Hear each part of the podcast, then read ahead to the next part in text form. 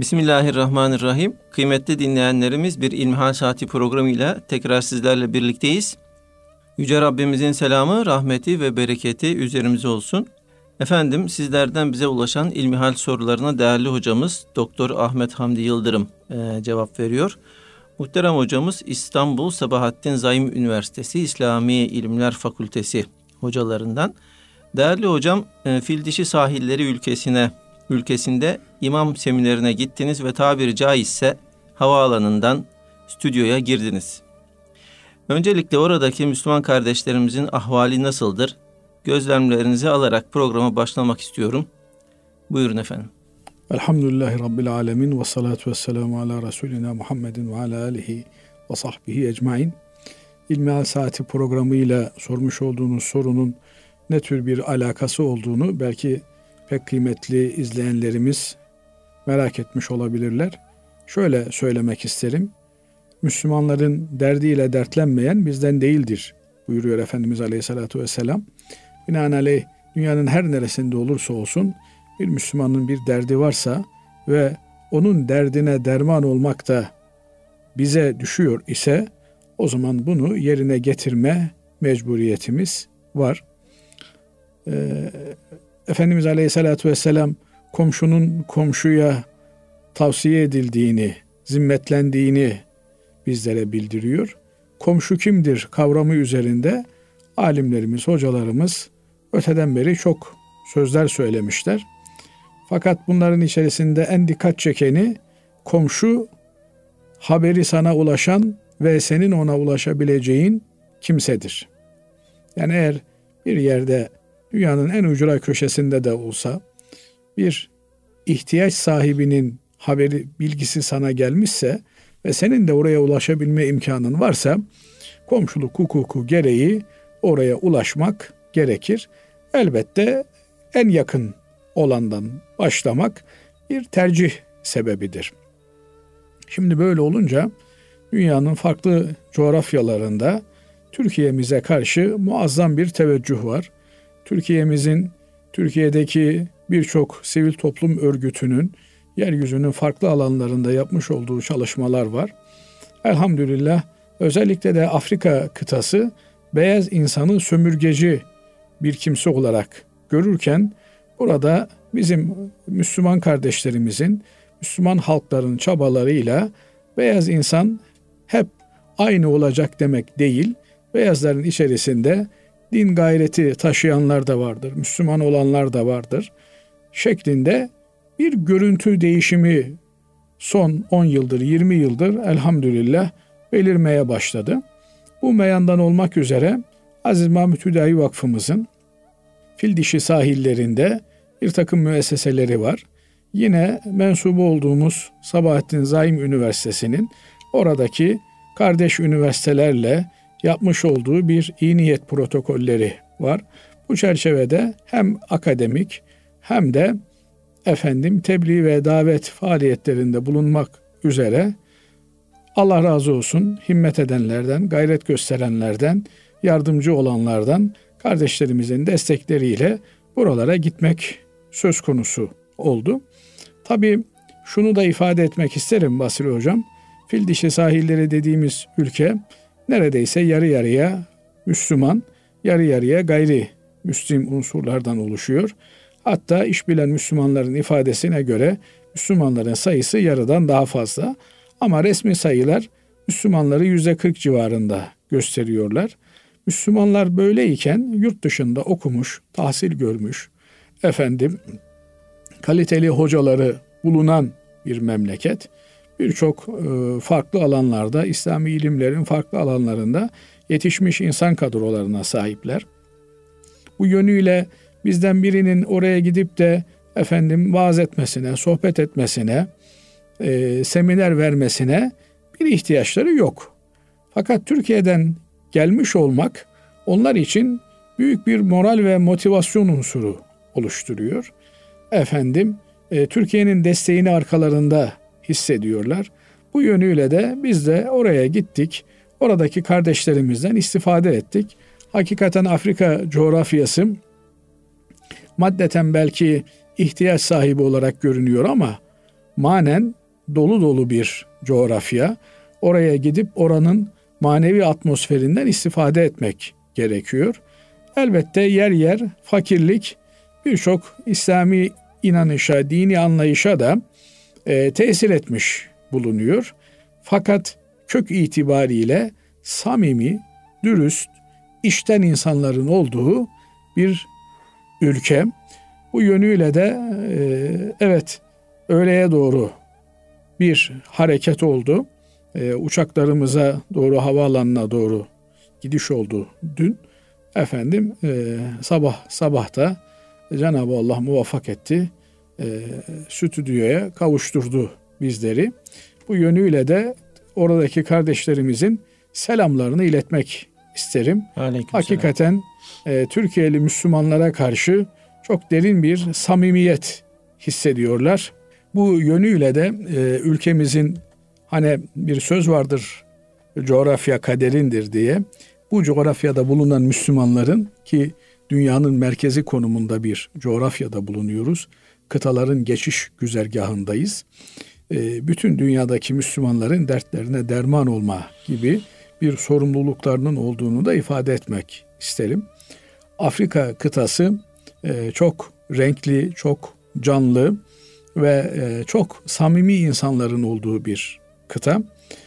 Öyle görünüyor ki önümüzdeki dönemlerde insanlığın kurtarıcısı olarak Afrika kıtası belki ilk dönemdeki rolünü tekrar üstlenmiş olacak.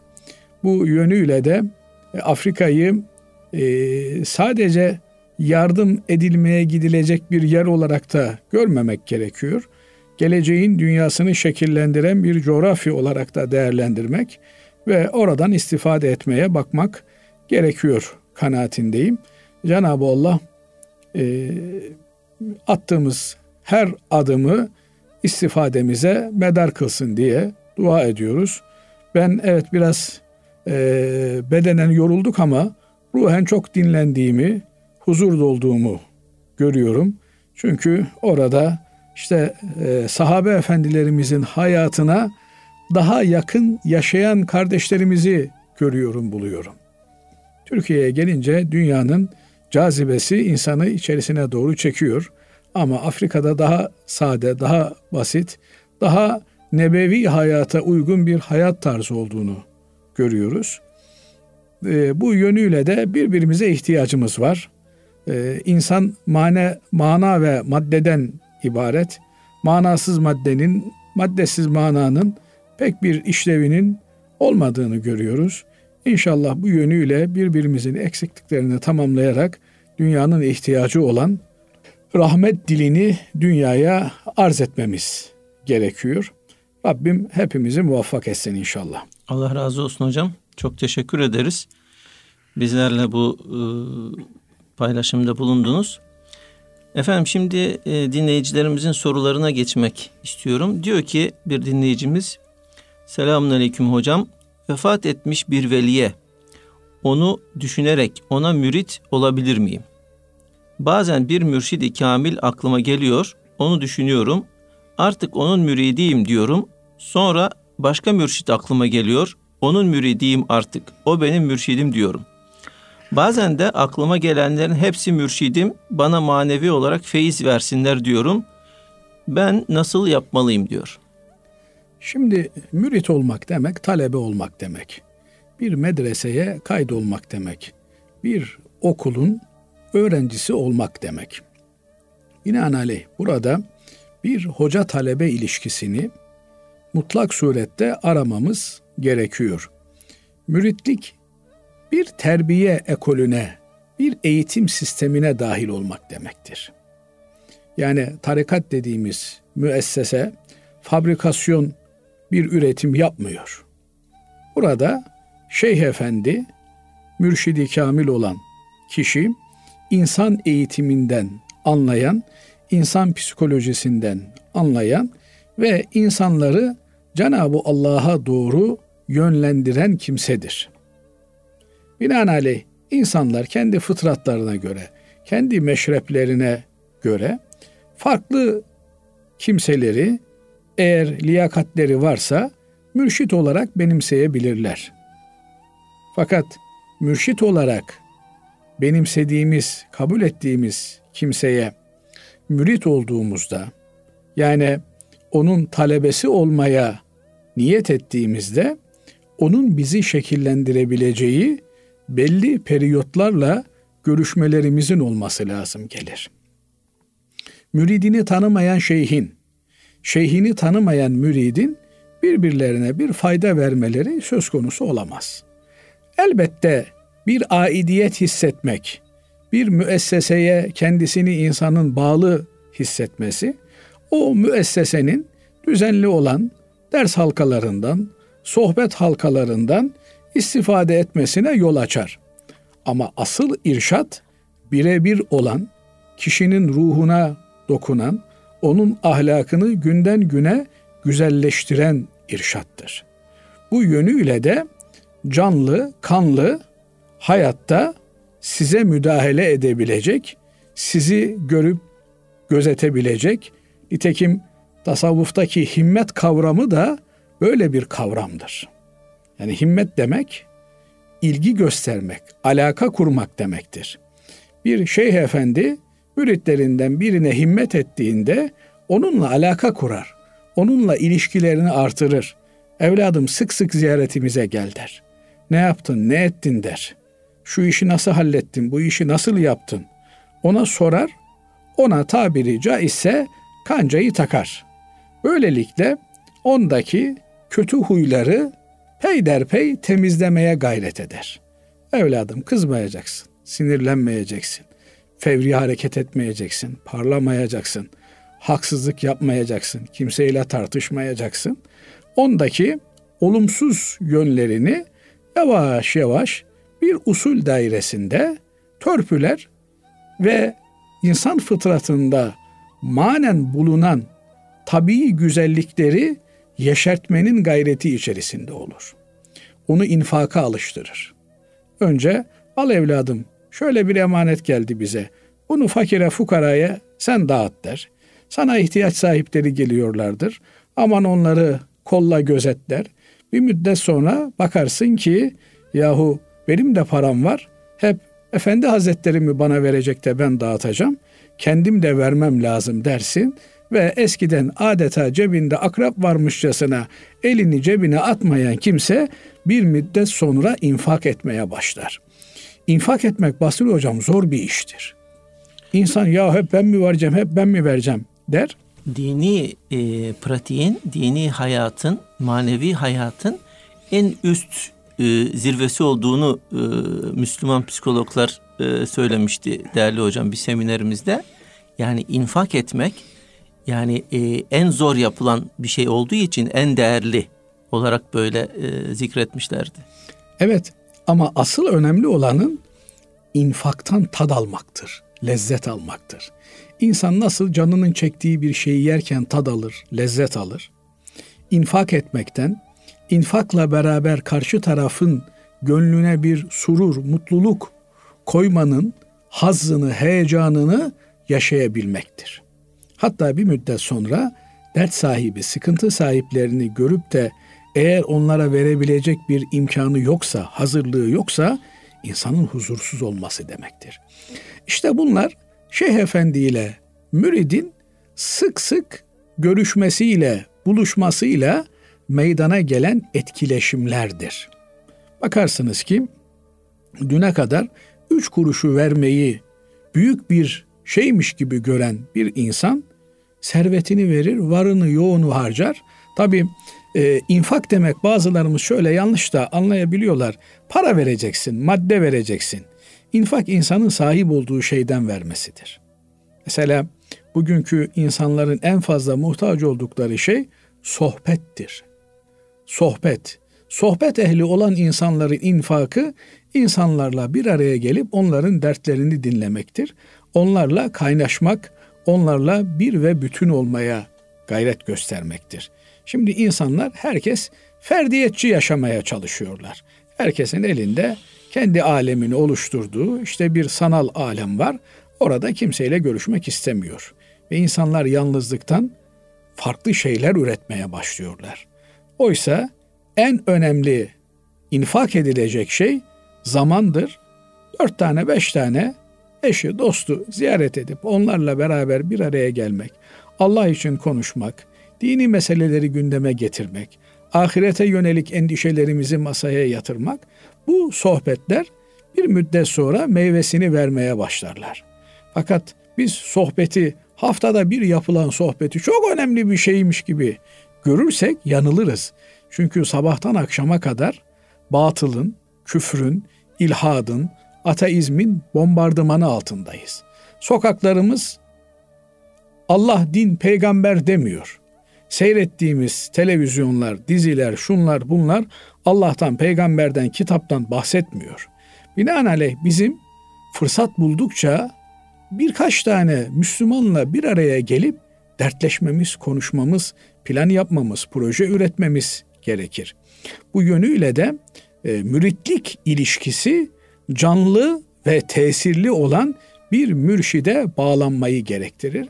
Efendim ben işte öyle vefat etmiş büyükler var. Eğer sen vefat etmiş büyüklerle öyle bir irtibata girebiliyorsan bırak şeyhleri mehleri direkt Efendimiz Aleyhisselatü Vesselam'la irtibata gir. Hatta direkt Cenab-ı Allah'la irtibata gir. Ama yeryüzünde bir sünnetullah var. Cenab-ı Allah Er-Rahman allemel Kur'an buyuruyor. Rahman Kur'an'ı öğretti ve bu öğret el innemel ilmu bit taallum. İlim öğrenmekle söz konusu olabiliyor. Öyle kimseye işte al şu hapı iç, sen de alim ol, al şu suyu iç, sen de alim ol diye bir reçete sunulamamış bugüne kadar. Binaenaleyh ilim sahibi olabilmek için, ahlak sahibi olabilmek için, bir kıvam kazanabilmek, bir eğitimden geçmek için mutlak surette bir şeyh efendinin, bir hoca efendinin dizinin dibinde oturmak gerekiyor. Bu demek değildir ki bir insan eskilerden efendim vefat etmiş olan kimselerden istifade edemez. Eder. Onların kitaplarından istifade eder. Onların menkıbelerinden istifade eder. Ama bu tek taraflı bir istifadedir. Oysa eğitim interaktif bir şeydir. Yani karşılıklı, geçişli olan bir olaydır. Efendimiz Aleyhisselatü Vesselam Cibril hadisi diye bilinen bir hadisi şerifte biliyorsunuz Hazreti Ömer radıyallahu anh rivayet ediyor. Biz diyor Peygamber Efendimizin huzurunda oturuyorduk diyor. Tanımadığımız bir adam çıktı geldi Öyle uzaktan gelmiş birine de benzemiyor. Geldi diyor dizlerini Peygamber aleyhissalatu vesselam Efendimizin dizlerine yapıştırdı. Ellerini uyluklarının üzerine koydu. Bir edeple Efendimiz Aleyhisselatü Vesselam'ın huzurunda okudu, sorularını sormaya başladı. İman nedir, İslam nedir, ihsan nedir, kıyamet ne zaman kopacak? Demek ki yol Efendimiz Aleyhisselatü Vesselam'ın bu hadisinde gösterilen yoldur. Mürit gelecek, şeyhinin dizinin dibinde oturacak, dizi dizine değecek, göz göze olacaklar, gönül gönüle olacaklar, sorularını soracak, cevaplarını alacak, sıkıntılarını açacak. Efendim şöyle haller bende zuhur ediyor. Bir türlü efendim işte vesveseden kurtulamıyorum. Şöyle bir takıntım var. Şöyle bir olay yaşıyorum. Bunları nasıl bir e, danışan e, efendim bir doktora gidiyor, bir psikiyatra gidiyor, bir psikoloğa gidiyor, onunla dertleşiyorsa aynı şekilde de bir mürit şeyhiyle peyderpey görüşerek kemale doğru efendim mesafe kat etmeye çalışacak.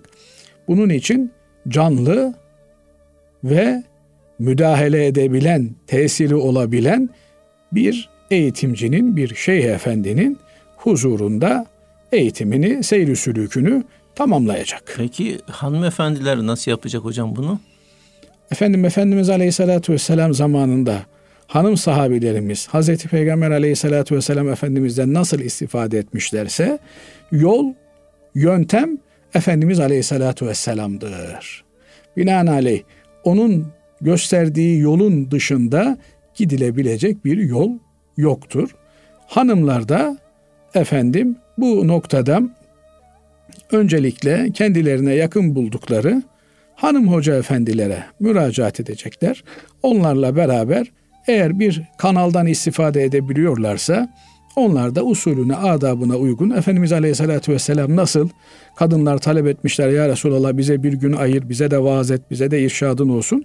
Efendimiz Aleyhisselatü Vesselam onlara da zaman zaman böyle münasebetlerle vaazda bulunmuş, irşatta bulunmuş. Onlar da bu irşatları böyle alacaklar. Fakat unutmamak gerekiyor ki bir hanımın asıl istifade kaynağı kocası üzerinden gelen aktarımlardır. Eğer bir e, beyefendi bir yerden istifade ediyorsa o istifade ettiği kanalın efendim öğrendiği şeyleri hanımına da anlatır. Hanımıyla her akşam neler öğrenmişse onları müzakere eder. Belli bir kıvama geldikten sonra da beraber istifade etmeye devam ederler. Evet. Allah razı olsun kıymetli hocam. Efendim şimdi e, kısa bir araya gidiyoruz. Aradan sonra inşallah kaldığımız yerden devam edeceğiz. Kıymetli dinleyenlerimiz İlmihal Saati programımıza kaldığımız yerden devam ediyoruz. Muhterem hocam şimdi dinleyicimiz şöyle bize yazmış. Selamünaleyküm diyor. Babam iki hafta önce vefat etti. Allah rahmet eylesin. Biz 16 kardeşiz ve babamın bizlere bazı mirasları kaldı. Tek bir miras hariç o da bir arsa. Zamanında beş kardeşim orayı kendilerinin aldığını, babamın almadığını söylüyor. Ama babam bizlere o oğlum o arsa hepinizin dediğine şahit kaldık. Şahidiz diyor. Biz iki annedeniz. Yedi kardeş ayrı, dokuz kardeş ayrı ama aynı bahçede yaşadık. Diğer kardeşlerim bana orayı biz aldık, tümü bizim diyor ve Allah'ı şahit ediyor. Ama babam yarısı onların olduğunu söyledi bize. Onlar hepsini talep ediyor ve babam vefat etmeden önce orası hepinizin birbirinizden farkınız yok eşitsiniz hepiniz dedi.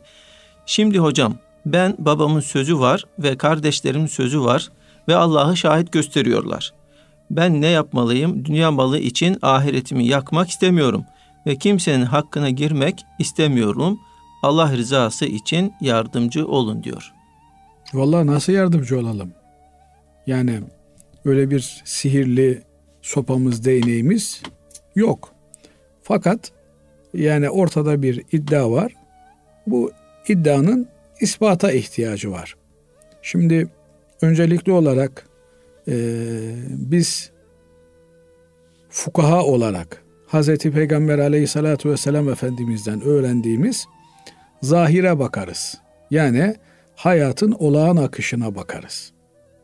Binaenaleyh hayatın olağan akışı neyi öne çıkartıyorsa onu esas kabul ederiz. Efendimiz Aleyhisselatü Vesselam böyle bir dava olmuş. İki taraf gelmişler. Hazreti Peygamber Aleyhisselatü Vesselam Efendimiz'e meselelerini açmışlar. Ortada bir hak var. Biri ben hak sahibiyim diyor, öbürü de ben hak sahibiyim diyor. Hazreti Peygamber Efendimiz ikisini de dinlemiş. Dinledikten sonra şu ikazda bulunmuş buyurmuş ki sizlerden birinizin ağzı daha iyi laf yapıp da kendisini haklı çıkartma becerisi, hüneri, mahareti olabilir. Ben de onun göstermiş olduğu delillere göre, ifadelere göre hakkı olmayan bir şeyi görünen delillere göre onun lehine vermiş olabilirim bilsin ki ben ona cehennemden bir parça vermiş olurum. Yani hak Allah katında birdir. Kimin hak sahibi olduğu kıyamet gününde görülecektir. Dünyada hakim olsun, müftü olsun, hoca efendi olsun, kendisine bu tür çekişmeli mevzularda gelenleri dinlerler. Bunların içerisinde kimin delili daha tutarlıysa, kimin iddiasını ispat mahiyetinde ortaya koyduğu şeyler daha geçerli ise onun tarafına, onun lehine karar verilir. Fakat eğer gerçekte bu böyle değilse, yani tarlayı işte bu meselede olduğu gibi beş kardeş kendi paralarıyla almamışlar. Ama aldıklarını söylüyorlar. Efendim çevreden şahitler de bunu böyle söylüyor Ve nihayetinde de insanlar madem siz aldınız sizin bizim burada hakkımız yok diyorlar ise onların bizim burada hakkımız yok veya mahkemenin sizin burada hakkınız yok ifadesi ahirette kurtarıcı bir gerekçe olmaz. Fakat burada ister mahkemeye gitsinler, isterlerse bir hoca efendiye müracaat etsinler, bir hakeme gitsinler. Eğer olayda birden fazla taraf benimdir, benimdir, benimdir diyorsa tapu kimin üzerine ise o esas olarak kabul edilir. Yani ortada eğer bir baba var, bu babanın üzerine de tapulu bir arazi varsa bu babanın çocukları bu arazide babanın çocukları olmaları hasebiyle mirasçıdırlar. Bunlardan bir tanesi evet babamın üzerinde tapu ama babam bunu bana devretmişti diye iddia ediyorsa bu iddiası ispata muhtaçtır. Bazen ama şöyle de olabiliyor tabi olayın detaylarını bilmiyoruz. Ee, hakikaten çocuklar babalarına yardım etmişler. Babaları da o parayla bu arsayı almış olabiliyor. Burada mesele bu arsa ile ilgili babaları hayattayken bir davaları olmuş mu? Baba bak buranın parasını biz sana vermiştik. Dolayısıyla burası bizimdir türünden. E şimdi sen bana para verdin diyelim ki Basri hocam. Evet. Ben de gittim o parayla sen bana bağışta bulundun diyelim. Evet. Veya hediye ettin. Efendim ben de gittim bununla bir yerden tarla aldım. E senin aldığın o tarlayı ben para vermiştim de sen almıştın diyerek tarlada hak sahibi olduğunu iddia ederse eğer Basri Hoca bu yanlış olmuş borç olur. bile vermiş olabilir hocam. Yani borç vermiş olabilir. Dolayısıyla e, bu tür meselelerde olayın netleştirilmesi gerekiyor. Akrabalar arasında, efendim ana baba arasında bu tür şeyler evlatla baba ana arasında bu tür belirsizlikler oluyor. Zaman zaman söylüyorum delikanlının bir tanesi geldi. Hocam dedi babam bana dedi efendim 100 bin dolar dedi verdi dedi. Babam bunu hibe ettiğini söylüyor. Sana bağışladım diyor. Bense bunu babamdan borç olarak aldım. Ona da söyledim baba ben bunu borç olarak alıyorum. Böyle anlattı. Dedim ki kardeşim aranızda anlaşın. Ortada bir yüz bin dolar var. Sen benim yüz bin dolar borcum var diye bunu zekat matrahından düşüyorsun. Evet. Baban da benim yüz bin dolar param yok diye zekatını vermiyor. Bunun zekatını kim verecek? Kim bu paranın sorumluluğunu taşıyor? Bunu belli edin. Binaenaleyh bu tür şeylerin yarın öbür gün niza, husumet, kavga, gürültü doğurmaması için netleştirilmesi lazım geliyor. Ama bazen oluyor ki yani e, kim haklıdır ortaya çıkmıyor. İşte memlekette 70 yıl süren, 100 yıl süren, asrı deviren davalar var. Yani e, bilmiyorum öyle bir araştırma yapıldı mı ama işte 100 yılı aşmış davalar bile hala mevcut olarak bulunabilir. Özellikle de arazi meselelerinde. Bu tür meselelerde insanın elbette hakkını savunması, araması gerekir. Ama eğer bu uzayacak ve beraberinde de bir takım tatsız, nahoş olayları getirecekse o zaman kavgayı çok da fazla uzatmamak gerekir.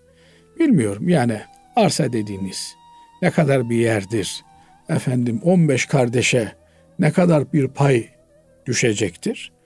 Ama e, eğer bir insan farklı bir şekilde kendini geçindirebiliyorsa efendim tamam sizin dediğiniz gibi olsun. Eğer öyle değilse de ahirette hesaplaşırız diyerek kenara çekilebilir. Ama ihtiyacı var. Çoluk çocuğunun da o, oradan gelecek ciddi bir meblağ, bu meblağa ihtiyacı var ise o zaman haklı olarak bunun davasını güdebilir.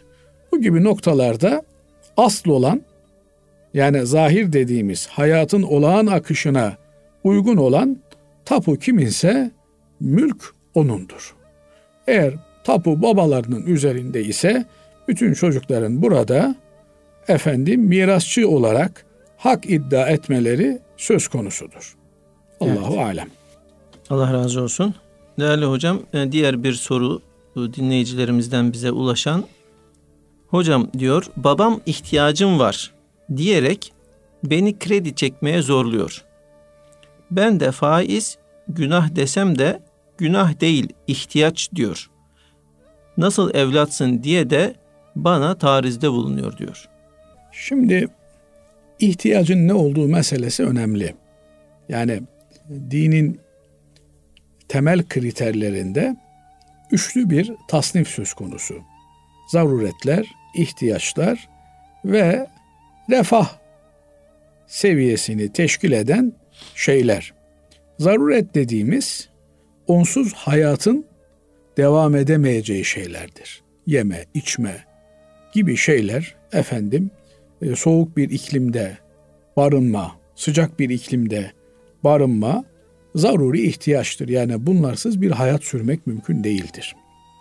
İhtiyaç dediğimiz şey hayat devam edebilir ama zorlanır insanlar. Sıkıntı çekerler. Efendim e, günde işte 10 kilometre yol gidip gelmesi gerekir. Gidip gelebilir mi? Gidip gelebilir ama bu sürdürülebilir bir şey değil. Böyle şeyler hakikaten e, karşılanması gereken meselelerdir. Ama bir de arabası var da adamın modelini değiştirmek istiyor. Daha üst modele geçmek istiyor. Daha e, yüksek bir segmente geçmek istiyor. Bu da lüks dediğimiz, refahiyat dediğimiz kısma girer. Eğer bir babanın hayatını devam ettirebilecek imkanı yok. Binaenaleyh evlatlarına muhtaç bir durumda ise evlatlarının bu ihtiyacı görmeleri gerekir. Fakat nedir bu? Yemesi, içmesi, efendim benzeri şeylerdir. İkinci grup ihtiyaçları işte hayatı normal, sıradan bir şekilde yaşayabileceği şeylerdir. Bu gruba giriyorsa bu grupta da evlatlarının annelerine, babalarına yardımcı olmaları, kendi hayat standartlarına uygun bir hayat standardını onlara temin etmeleri gerekir. Eğer kendi imkanları yok ise. Ama öyle değil de efendim tarla almak istiyor, bahçe almak istiyor. İşte ben boş duramıyorum, bana da bir dükkan açın, bana da bir bakkal açın diye talebi varsa bu tür taleplerini karşılamak durumunda değil. Ama e, kendinin de ihtiyacı kendi ancak kendine yetebiliyorsa bir evlat önce kendisine bakmakla yükümlüdür bir insan. Sonra eşine ve evlatlarına bakmakla yükümlüdür. Onun haricinde de annesine, babasına bakmakla yükümlüdür. Bu sıralamada eğer kendine yetebiliyor, kendi eşine ve ailesine yetebiliyor, onun dışında bir imkanı yoksa mazur sayılır. Ama elinde imkanı var, hanım istemiyor, çocuklar istemiyor diye annesine babasına karşı bir cimrilik yapacak olursa bunun da vebalini üstlenir. Ve hemhal kendi imkanı yoksa faizle bir yerden kredi alarak anne babasının ihtiyacını ancak zaruret durumunda e, ölümle yüz yüze gelmişler. O zaman müracaat edebilir. Efendim onun haricinde bir meseleden dolayı bir insanın kendisini haram olan Allah'ın yasak ettiği bir şeye bulaştırması asla söz konusu olamaz. Böyle bir mertebeye geldiğinde de kendi imkanı olmuyorsa, yetemiyorsa diğer Müslümanlardan yardım talep eder. Babamın şöyle bir ihtiyacı var. Bana yardımcı olun. Babama zekat düşer, efendim sadaka düşer diyerek Müslümanlardan talepte bulunabilir. Buna rağmen kimseden bir şey bulamadı. Efendim babasını kaçırmışlar, fidye istiyorlar. Kimseden de bir çare bulamadı. E babasını ölüme terk edecek hali yok. Her türlü e, denize düştüğünde yılana sarılır. Onun için meselenin detaylarının bilinmesi gerekiyor. Bu detayları bilinmeden de bir şey söylemek söz konusu değil. Fakat şunu söyleyebiliriz ki Cenab-ı Allah kendisine ibadetten sonra ana babaya iyiliği emrediyor. Yani bizim anne babaya iyi davranma mecburiyetimiz var. Yok derken de o yoku edebiyle, adabıyla kırmadan, incitmeden en güzel şekilde söylemek gerekiyor. Binaenaleyh babaya yok derken adam kendi evladına araba alıyorsa bu Allah'a isyan etmek demektir. Yokun çerçevesini de iyi belirlemek gerekiyor. Bu gibi hususlarda bu kardeşimiz kendisini babasını tanıyan bir hoca efendiye müracaat edip ona danışabilir. Ama afaki olarak neyin ne olduğunu bilmeden bir şey söylemek doğru olmaz. Allah bize ana babaya iyilikle muamele etmeyi emrediyor. Bakın çoluğunuza çocuğunuza iyilikle muamele edin demiyor. Niye? Fıtraten zaten insanlar evlatlarına iyi muamele ederler. Fakat ana babaya gelince cimrileşebilirler. Bunun önüne geçmek için Cenab-ı Allah bunu bize peşinen söylüyor. Önce bana ibadet, sonra anaya babaya iyi davranmak. Bu kuralı dikkatle yerine getirmemiz gerekiyor.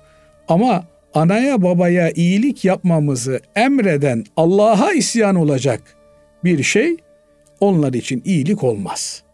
Bunun da farkında olmak gerekir. Evet. Allah razı olsun kıymetli hocam. Çok teşekkür ederiz. Değerli dinleyenlerimiz bugünkü İlmihal Saati programımızın böylece sonuna ermiş bulunuyoruz. Efendim hepinizi Allah'a emanet ediyoruz. Hoşçakalın.